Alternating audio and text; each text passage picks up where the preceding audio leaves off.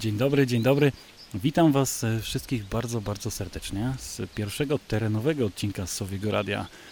Ja nazywam się Daniel Urbaniak i chciałbym Was dzisiaj zabrać w moje kochane Gorce i w tych Gorcach właśnie poszukamy puszczyków. Poszukamy puszczyków zwyczajnych i puszczyków uralskich, bo to one właśnie zamieszkują Buczynę, czyli miejsce, w którym się znajduję, ale o tym opowiem Wam później. Jestem około 1000 metrów nad poziomem morza. Mój zegarek pokazuje mi, że do tej magicznej bariery 1000 metrów brakuje mi jeszcze 12 metrów.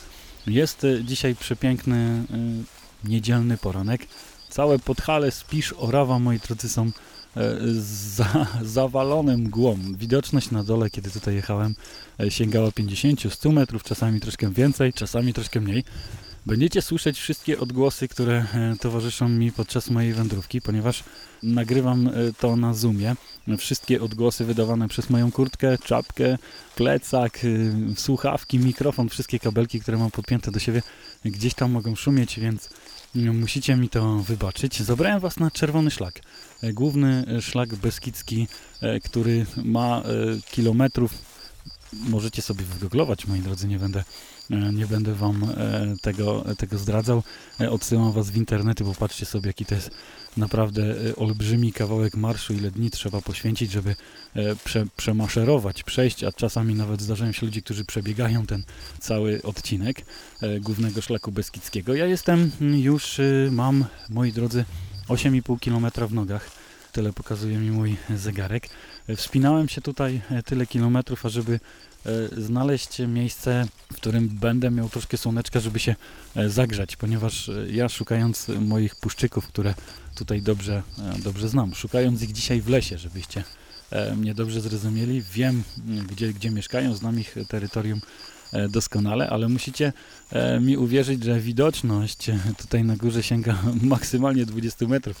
Więc naprawdę bardzo ciężko dziś mi będzie sfotografować i w ogóle znaleźć te puszczyki, ponieważ będą zwiewać przede mną, a tu trzeba się naprawdę postarać i przyczaić i sobie bardzo, bardzo powolutko, żeby gdzieś tą sylwetkę tego drapieżnika znaleźć w tej Buczynie. Ja jestem w takim prześlicznym miejscu. Jakbym zamknął oczy i otworzył je z powrotem, poczułbym się tutaj, jakbym się gdzieś przeniósł w jakimś wehikule czasu o kilkaset lat do tyłu, ponieważ w tym miejscu, w którym ja się znajduję, ta Puszcza Karpacka praktycznie albo w znikomym stopniu jest gdzieś dotknięta przez nas ludzi, bo jestem na granicy Gorczańskiego Parku Narodowego. Doskonale z miejsca, w którym stoję, widzę moją magiczną górę. To jest takie, to jest Kiczora, to jest moje ukochane miejsce w Gorcach, które uwielbiam tam spędzać mnóstwo czasu. Zabiorę Was na Kiczorę może w przyszłym tygodniu, o ile czas i pogoda pozwoli. Jestem w Puszczy Karpackiej w przepięknej Buczynie. Tutaj Buczyna, czyli buki, stanowią około 90% drzew, nawet może troszkę więcej. Jestem o tej porze tutaj dlatego, że już buki nie mają liści, bo to jest podstawowa sprawa. Wiecie, jak ciężko szuka się jakichś ptaków, a w szczególności sów, jeśli mielibyśmy tutaj przepięknie rozwinięte bukowe liście, no i praktycznie byłyby nie do znalezienia. Są takie drzewa, które puszczyki uwielbiają, podobnie mają też uszatki, na których lubią odpoczywać, na których też uciekają przed młodymi, kiedy już są bardzo mocno zmęczone. Pod takimi drzewami zazwyczaj jest taka naprawdę spora ilość wypluwek i po takie miejsca znajduję właśnie tak, że chodzę i szukam tych puszczyków i słów głównie po lesie jak grzybów, czyli patrzę pod nogi, a nie chodzę sobie gdzieś tam z głową w chmurach, bo wtedy łatwo byłoby jakąś kontuzję, można byłoby się przewrócić, nabić sobie guza, złamać rękę czy nogę, a nie o to chodzi chyba w chodzeniu po lesie. Także chodzimy z głową nie w chmurach, a patrzymy pod nogi. Szukamy wypluwek w takiej świeżej Buczynie, w takich świeżych liściach, które kilka tygodni temu, nawet kilka dni temu jeszcze sobie tutaj były na drzewach. To jest bardzo trudne, ponieważ wszystko zostało naprawdę mocno zasypane przez te właśnie spadające liście. Ale w momencie, kiedy one po kilku takich mokrzejszych fragmentach, ale pięknie teraz zawiało, usłyszeliście, fragmentach jesieni, kiedy spadną naprawdę takie mocno obfite deszcze, a w momencie, kiedy przyjdzie śnieg i tutaj te liście naprawdę pod własnym ciężarem z deczka się sprasują, to będzie taki czas, kiedy te wypluwki będzie można lokalizować i znajdować naprawdę bez większych problemów. I wtedy właśnie w takich miejscach poszukuję sobie puszczyków. Patrzę potem do góry i zazwyczaj w 90% patrzą takie dwie czarne oczy, dwoje czarnych oczu skierowanych w moją stronę i patrzą z niedowierzaniem, zaś Urbaniak mnie znalazł, namierzył. I tak sobie potem staram się gdzieś uciec na tyle, na ile to jest możliwe, żeby nie przeszkadzać temu puszczykowi w odpoczynku. Popatrzę sobie z bliska kilka minut na niego, potem staram sobie znaleźć taki punkt. W Gorcach to nie jest trudne, ponieważ to ukształtowanie terenu pozwala mi na to, żeby naprawdę z dalekiej odległości być naprawdę w linii prostej do tego puszczyka i przez tam 600 mm obiektyw, bądź też przez Nikona, który tą ogniskową ma około 2000 mm, można było sobie popatrzeć i poobserwować tego pięknego ptaka. I co, moi drodzy, ja sobie będę teraz maszerował dalej. Może uda mi się jakimś cudem rozpędzić troszkę te mgły, ale uwierzcie mi, teraz już zrobiło się tak siwo, że był taki gnotek, który leżał na polanie. Jeszcze go widziałem, gdy się obróciłem, już znikł we mgle, więc nie liczę może na jakieś spektakularne spotkania dzisiaj z puszczykami, bo jednak ta widzialność jest coraz gorsza. Ale otworzę sobie termos z herbatą, napiję się ciepłej herbatki, posiedzę sobie troszkę na polanie i zaczekam cierpliwie na to, że jednak te mgły ciutkę opadną, a ja w tym najwyższym punkcie będę mógł sobie tutaj troszkę zagrzać plecy do słoneczka, a jeśli się to nie uda, to jeszcze pójdę kawałek w głąb moich przekochanych Gorców i może uda się nagrać gdzieś jakieś dźwięki, bo jestem jeszcze wczesnym rankiem tutaj w lesie, nie spotkałem żywej duszy, nie słyszałem jeszcze nic, ponieważ teraz mam cały czas słuchawki na uszach i sprawdzam, jak się rejestruje ten materiał, ale ja teraz Wam puszczę Wam głos puszczyka zwyczajnego, który naprawdę przepięknie znakował swoje terytorium u nas w Nowym Targu, w okolicach cmentarza, czyli zamknijcie sobie oczy i pomyślcie sobie, wyobraźcie sobie taką sytuację, że jesteście sami gdzieś o 2:00 w nocy albo o 3:00 gdzieś w lesie, naprawdę daleko od cywilizacji, i gdzieś nad Waszą głową właśnie przysiadł sobie puszczyk i zaczął sobie pochłukiwać i zastanówcie się, co byście zrobili. Większość z Was z pewnością uciekłaby, gdzie pieprz rośnie. Także słuchamy przepięknego pochukiwania puszczyka zwyczajnego.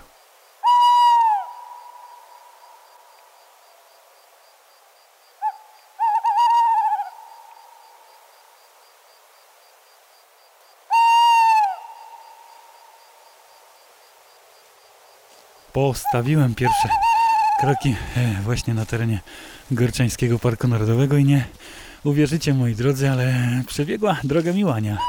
Postanowiła się z nami, ze mną i z Wami za moim pośrednictwem przywitać. Stanęła na środku szlaku, kiedy ja właśnie wkładałem wtyczkę do rejestratora, żeby założyć słuchawki na uszy, żeby to wszystko spiąć do kupy, żebym mógł sprawdzić, czy mnie dobrze słychać. Także macie pozdrowienie od pierwszego zwierzaka, którego udało mi się spotkać. Ja się tutaj będę mocno rozglądał, ponieważ też wlazłem na teren dzięcioła trójpalczastego, którego też tutaj często filmuję, obserwuję i fotografuję.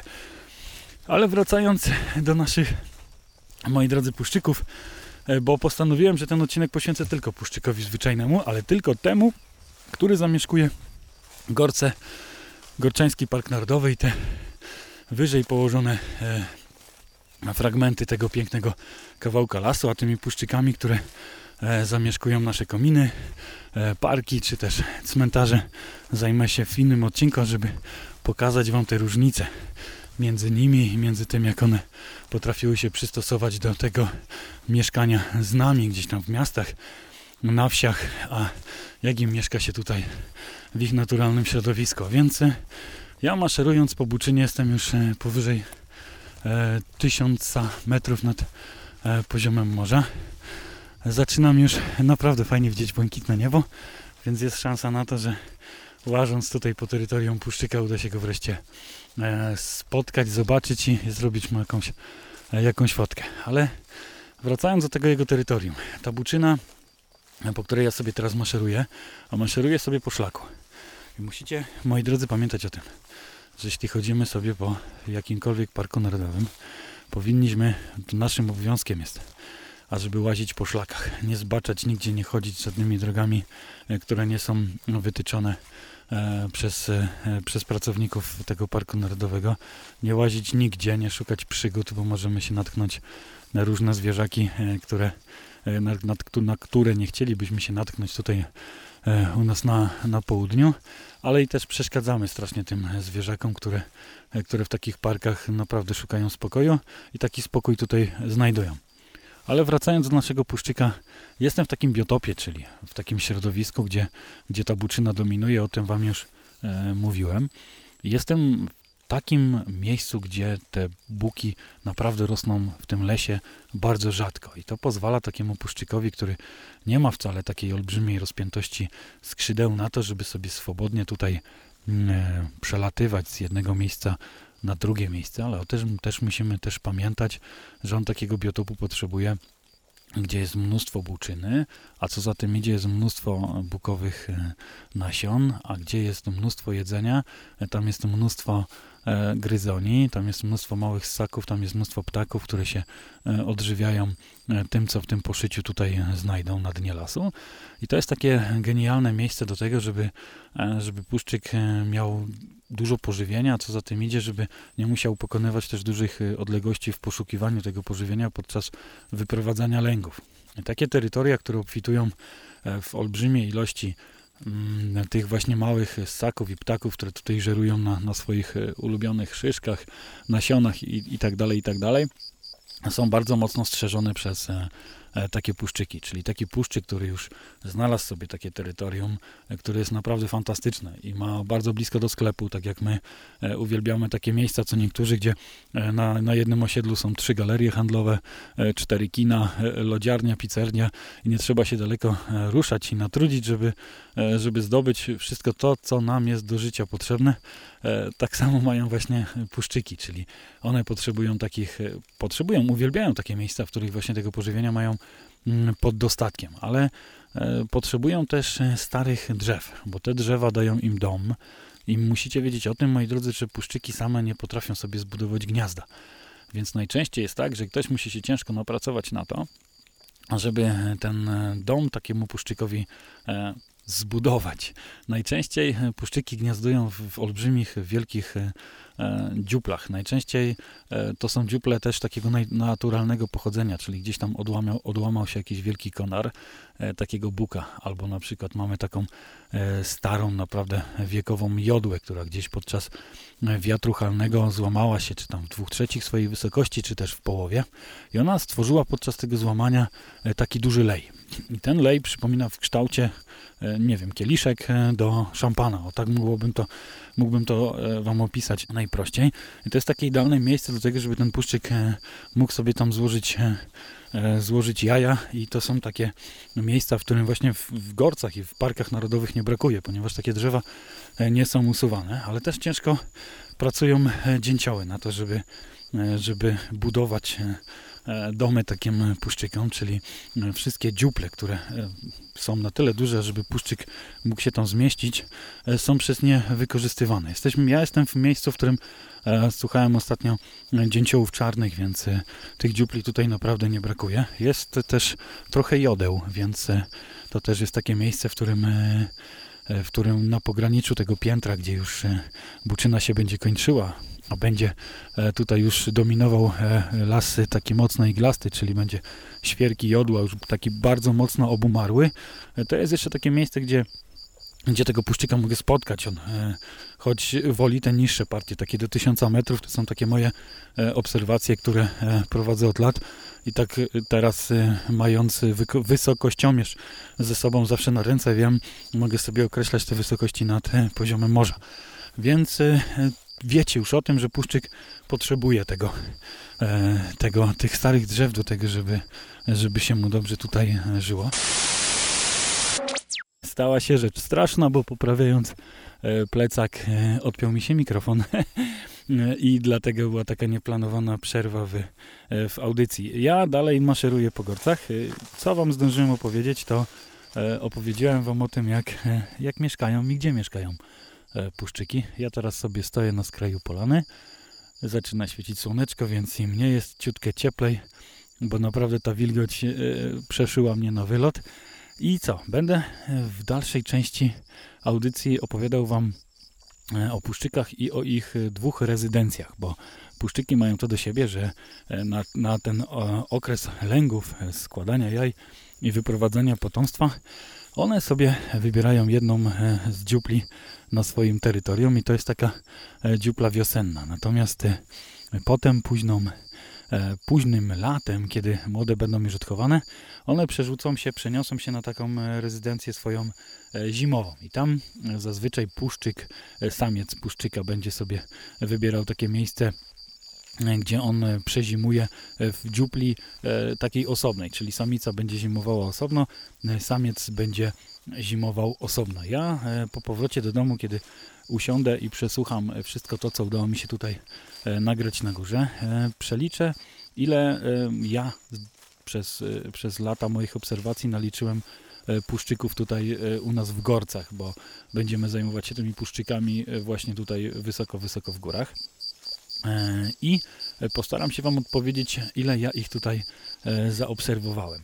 Jeśli chodzi o lęgi w górach u nas, jeśli chodzi o puszczyki, to jest naprawdę olbrzymia loteria, ponieważ wiecie o tym doskonale, że sowy wyprowadzają lęgi jako pierwsze, czyli bardzo, bardzo wcześnie, a kiedy tutaj jeszcze koło 1000 metrów nad poziomem morza i w marcu, i w kwietniu, i w maju nawet może spaść mnóstwo śniegu, który naprawdę mocno utrudni wyprowadzanie lęgów rodzicom.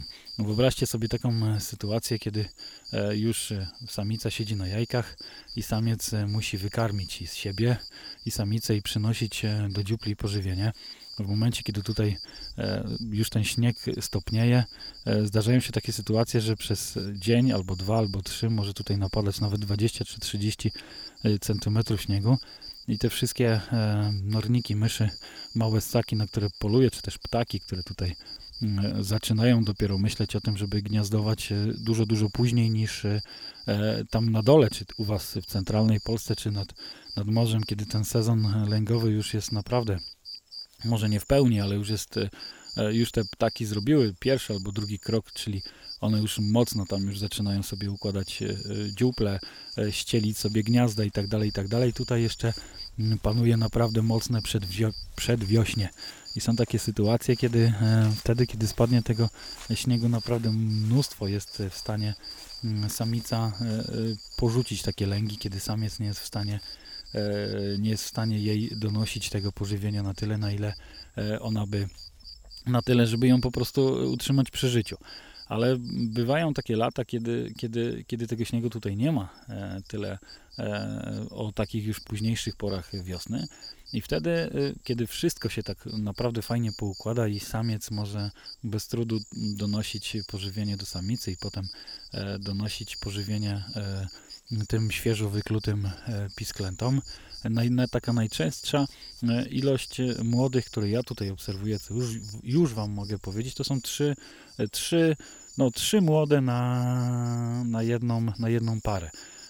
Więc naprawdę w porównaniu do uszatek, gdzie mogę obserwować 6 młodych, 5 młodych, 4 młode, 5.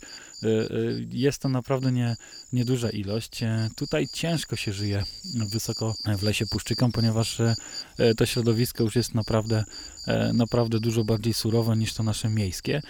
Ale jeśli chodzi o przeżywalność młodych, jest to naprawdę dużo większą przeżywalność. Ja odnotowywuję tutaj wysoko w górach. Przede wszystkim dlatego, że my jako ludzie nie przeszkadzamy puszczykom w tym, żeby one mogły wyprowadzać lęgi. I tak sobie pomyślicie, co ja opowiadam, tak? Że gdzieś tam na dole powinno dużo łatwiej wyprowadzać się lęgi puszczyką. Moi drodzy, tutaj w tym środowisku, w którym ja się teraz znajduję, gdzie ja o tej porze roku może tutaj, nie wiem, przejść 100 ludzi na tydzień, naprawdę nic im praktycznie nie zagraża, oprócz tych drapieżników, które tutaj są, które tutaj mieszkają, czyli też inne puszczyki, które mogą polować na puszczyki zwyczajne, czyli puszczyk uralski, bez kłopotu może takiego puszczyka zwyczajnego upolować, bo jest dużo mniejszy od niego. Mamy też tutaj do czynienia z puchaczem, który też bez trudu mógłby upolować puszczyka, ale też inne ptaki drapieżne, które tutaj mieszkają w Gorczańskim Parku Narodowym. Ale podstawową taką kwestią, która pozwala nie zawsze obserwować dużo większą przeżywalność młodych, jest to, że my tam na dole i w Nowym Targu i wszędzie naprawdę bardzo mocno o tej porze roku trujemy myszy. Trujemy myszy, szczury i wszystkie małe ssaki, wysypując olbrzymie ilości chemikaliów w naszych gospodarstwach domowych i w momencie, kiedy na wiosnę i na jesień wykładamy te, myślałem, że widzę puszczyka, ale jednak to nie był puszczyk, wykładamy te wszystkie chemikalia, to musimy, moi drodzy, liczyć się z tym, że takiego szczura, mysz czy jakiegoś innego małego ssaka podniesie mama albo tata i ona nakarmi tym swoje młode i w momencie możemy tracić całe lęgi. Tak było i tego roku. Tej wiosny miałem okazję obserwować wśród uszatek i wśród puszczyków olbrzymie spustoszenie, które właśnie poczyniliśmy my. Może troszkę nieświadomie, nie wiem czy nieświadomie, bo nie zdajemy sobie do końca sprawy z tego, że ta mysz, taka już naprawdę mocno osłabiona po tych wszystkich chemikaliach, może być łatwą zdobyczą dla takiego ptaka drapieżnego, który nakarmi tym swoje potomstwo, no i na drugi dzień już nie ma szans o tym, żeby którekolwiek z młodych było w stanie przeżyć. Tak też się dzieje z dorosłymi ptakami. Czasami trujemy je celowo, czasami bezmyślnie, więc możemy tutaj używać łapek, możemy używać żywo łapek i gdzieś potem te zwierzaki wypuszczać. I to jest taki kolejny apel do Was tutaj z góry, z Gorczańskiego Parku Narodowego, z wysokości około 1000 metrów nad poziomem morza. Ja maszeruję, moi drodzy, dalej. Przesłucham sobie cały materiał w domu i o tym, o czym jeszcze nie opowiedziałem tutaj, opowiem Wam z mojego domowego studia. Ja sobie to wszystko podsumuję na spokojnie. No i jestem już w domu. Mogę teraz podsumować całą tą fantastyczną wycieczkę po Gorcach i po Gorczańskim Parku Narodowym. I tak powiem Wam, zacząłem od moich zapisków, ażeby opowiedzieć Wam o tym, jak wygląda populacja puszczyka zwyczajnego u nas na Podhalu, Spiszu i Orawie. Bo zacząłem przeglądać moje zapiski, które już od 12 lat skrzętnie notuję. I starałem się porównać populację tego mojego puszczyka gorczańskiego z tą populacją puszczyka, który występuje w Tatrzańskim Parku Narodowym. I powiem Wam, że moje, w cudzysłowie, puszczyki, które zamieszkują Gorczański Park Narodowy, wcale nie są gorsze od tych tatrzańskich, jeśli chodzi o wysokość, na której lubią mieszkać. I tak dla porównania, wczoraj łaziłem po terytorium puszczyka zwyczajnego, które było 1000 metrów nad poziomem morza, to doskonale wiecie. Natomiast poszukałem w moich książkach informacji o puszczykach, które zamieszkują Tatrzański Park Narodowy i okazało się, że najwyżej stwierdzonym stanowiskiem puszczyka zwyczajnego w Tatrach to były okolice Doliny Małej Łąki, gdzieś na stokach Łysanek, tak to miejsce się nazywa. To jest około 1200 metrów nad poziomem morza. Moje puszczyki maksymalnie tam zalatują do miejsc około 1100 metrów nad poziomem morza, więc tej różnicy nie ma wielkiej. Natomiast tutaj już takie zapiski, które mówią o tym, że w Tatrach spotykano też puszczyki, które może gdzieś tam żerowały, odpoczywały nawet na wysokości 1500 metrów, no to już jest naprawdę imponująca wysokość.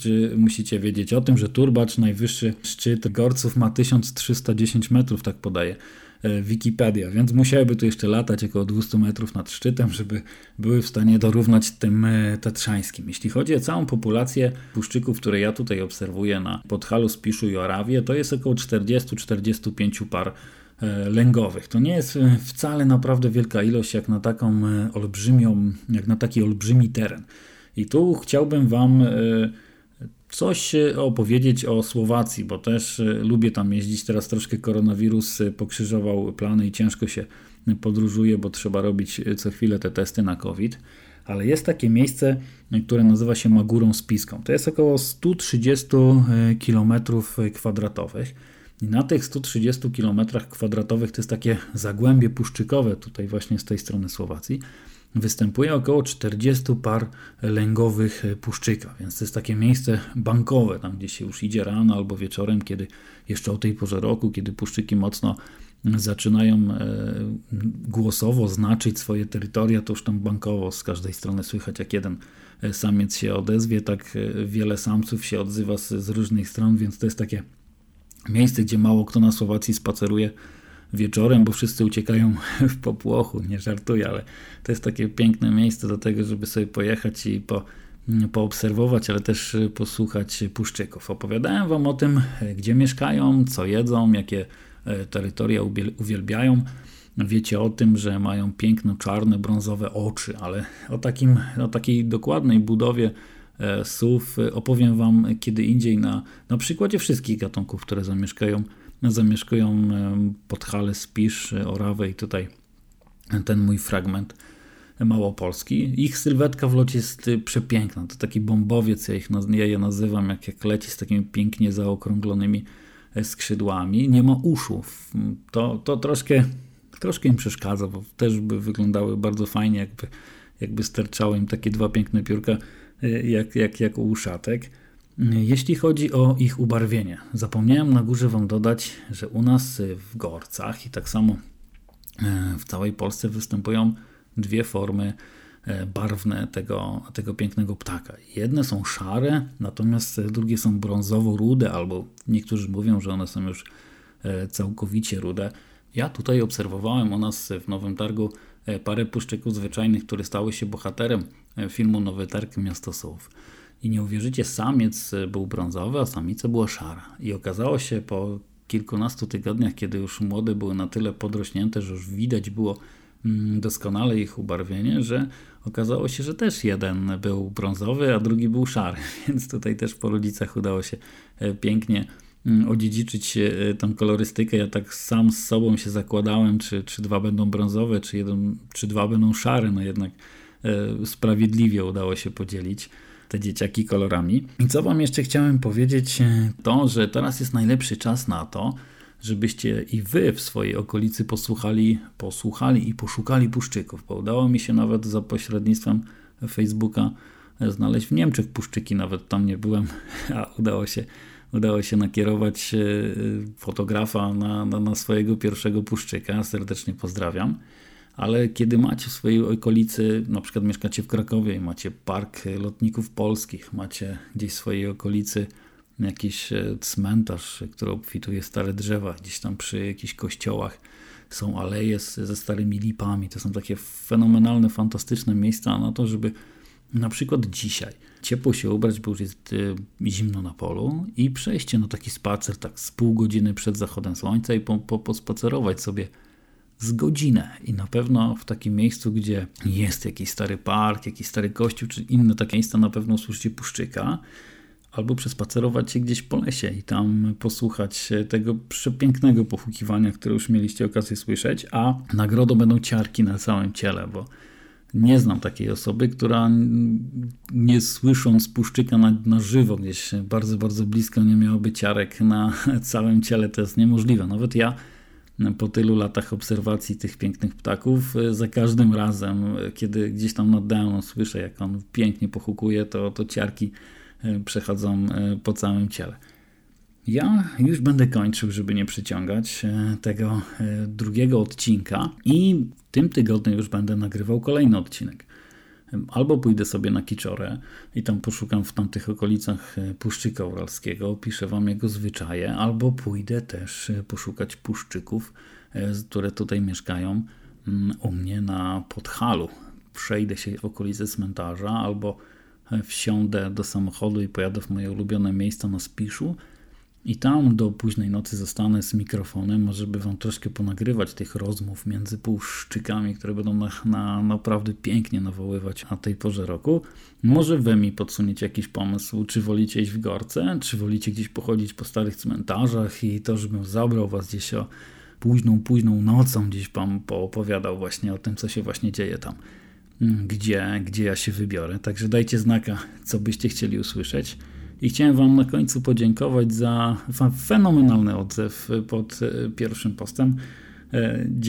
Dziękuję. I słyszymy się w kolejnym, trzecim odcinku. Trzymajcie się zdrowo, pa.